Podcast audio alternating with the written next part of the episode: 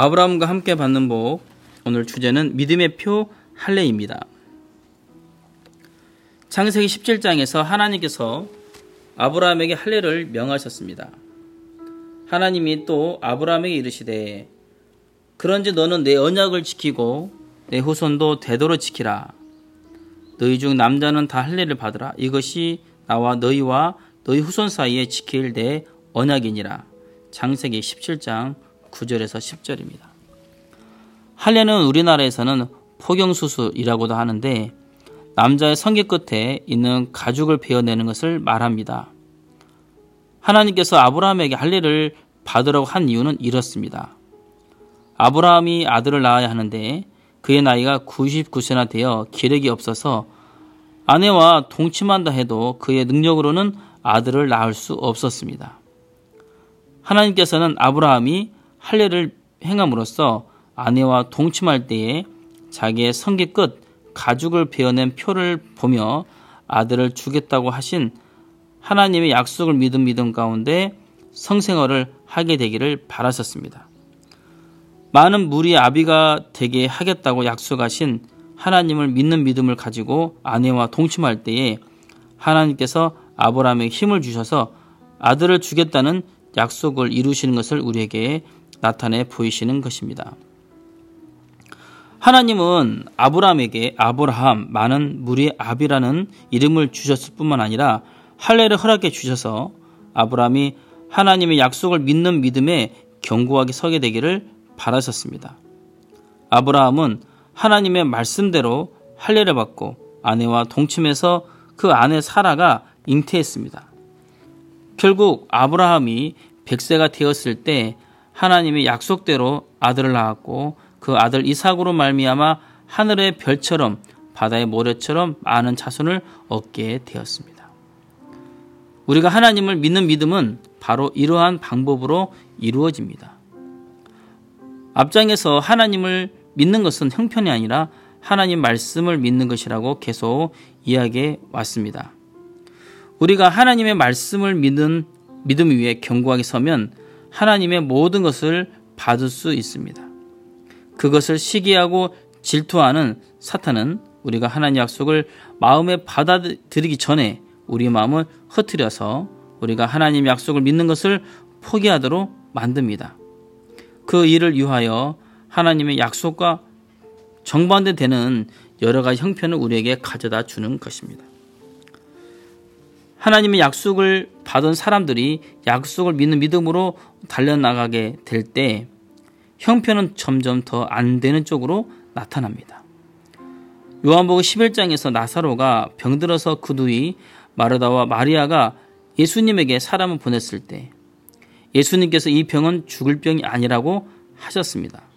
그렇다면 예수님께서 말씀하신 그날부터 나사로가 나아져서 밥도 먹고 잠도 잘 자고 건강이 회복되어야 하는데 나사로는 병이 점점 심해져서 결국 죽고 말았다는 것입니다. 그렇기 때문에 사람들이 대부분 하나님의 약속을 믿는 것이 아니라 형평 속에 빠져버립니다. 나는 안 돼.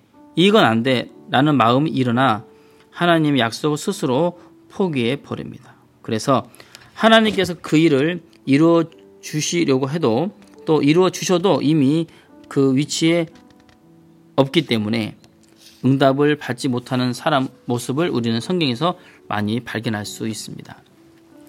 하나님은 아브라함에게 약속하셨습니다. 내가 너를 열국의 아비가 되게 하리라. 이제 아브라함이 늙고 힘없는 자신의 육신을 바라보지 않고 하나님의 약속을 믿는 믿음으로 아내 사라와 동침해서 자녀를 갖게 되기를 되는 것이 하나님의 뜻이었습니다. 그래서 하나님께서는 아브라함의 양 피를 뱀으로써 그 성기 끝에 표를 주어서 하나님이 약속을 믿는 믿음으로 아내와 동침할 수 있게 하셨습니다. 우리는 하나님이 약속을 이루시기 전에 먼저 아브라함에게 믿음을 세워 주시기 위하여 여러 부분으로 일하시는 것을 볼 수 있었습니다. 하나님께서는 우리가 믿음 위에 서게 되기를 바라십니다. 하나님은 형편을 바꾸시기 전에 먼저 약속을 믿는 믿음 위에 견고하게 서게 되기를 원하십니다. 사도행전 16장에 보면 사도 바울이 빌보 감옥에 들어간 이야기가 나옵니다. 사도 바울과 신라는 매를 많이 맞고 옥에 갇히고 착고에 묶여 있었습니다. 만일 바울이 그 형편 속에 빠져서 이제 어떻게 나갈까 큰일 났다 하며 금신 속에 잠겨 있었다면 하나님이 일하실 수 없었을지 모릅니다. 그러나 바울은 금신 속에 빠져 있었던 것이 아닙니다. 비록 몸은 착고에 채워져 깊은 감옥이 있었지만 마음은 감옥에 있지 않고 하늘나라에 계신 하나님과 교주를 나누고 있었습니다. 밤중쯤 되어 바울이 하나님을 참여하고 하나님께 감사 영광을 돌렸습니다. 그때 바울의 몸은 감옥에 있지만 마음은 감옥 밖에서 하나님의 영광 속에 머물러 있었다는 것입니다. 우리는 우리가 만나는 형편은 우리 마음의 그림자입니다. 그림자가 먼저 있는 뒤에 실물이 있는 법은 없습니다. 실물이 있으면 그림자가 따르기 마련입니다. 우리가 그림자가 나타나지 않았다고 불평해 할 필요가 없습니다. 실물이 오면 자연히 그림자는 나타납니다.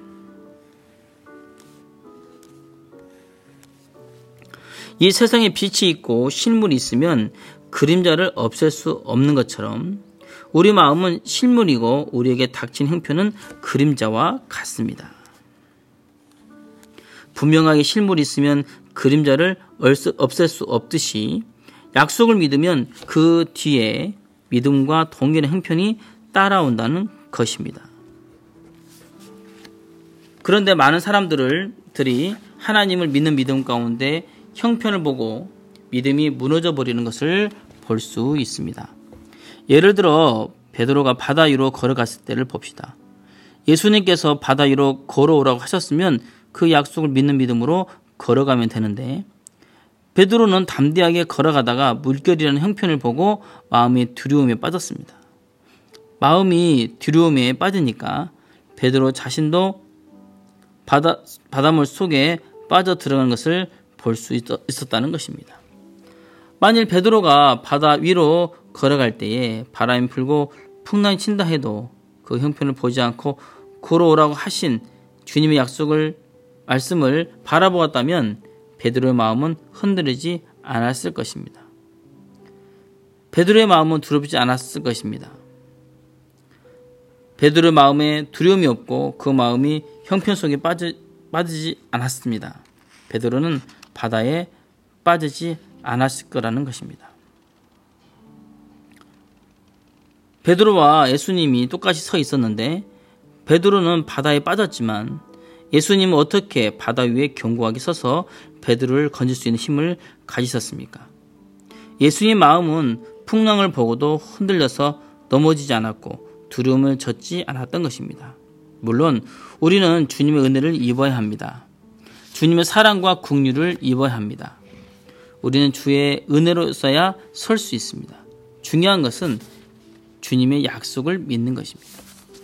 어떤 형편이 여러분에게 고통을 준다고 불평하지 마십시오. 어려운 형편 속에 있을 때 하나님의 이 문제를 해결해 주십시오 하고 기도를 드리십시오. 기도를 드린 뒤에 하나님께서 이 기도를 듣고 응답하셨다는 사실을 믿게 되기를 바랍니다.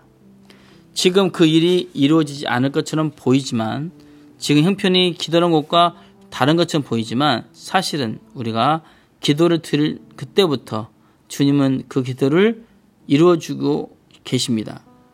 하나님은 다 이루어 주셨는데 그것이 내게 미치지 않았을, 않았을 따름이라는 것입니다.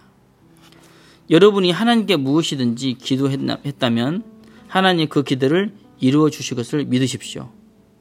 저도 하나님 앞에 많은 것들을 기도했습니다. 당시 형편을 볼 때에는 도저히 이루어질 것 같지 않아 보였는데 제 마음이 자주 흔들리기도 했지만 하나님은 결국 약속대로 이루어 주셨습니다. 저는 여러분이 형편을 보지 말고 약속을 말씀을 믿는 믿음 위에 견고하게 서게 되기를 바랍니다. 믿음에 견고하게 서서 하나님이 약속하신 것을 믿기 받아들이기 바랍니다. 믿음이 흔들리지 않을 때 하나님께로부터 오는 여러 여러분의 마음의 그림자가 바로 형편입니다. 실물이 있으면 그림자가 있듯이 하나님께서 여러분 마음이, 마음이 견고하게 섰을 때 그 마음과 같이 여러분 형편도 이끄실 것입니다. 여러분의 형편이 어떠하든지 하나님께 기도하십시오. 하나님이 약속하신 것을 이루어 주실 것을 믿는 믿 위에 서 있을 때 사탄이 흔들려고 해도 흔들리지 않고 견고하게 섰을 때 하나님은 그 약속을 이루어 주십니다. 믿음으로 여러분의, 여러분의 형편을 바꾸십시오. 먼저 여러분 마음을 바꾸고 형편도 뒤바뀌어서 날로 새로운 삶을 살게 될 줄 믿습니다. 감사합니다.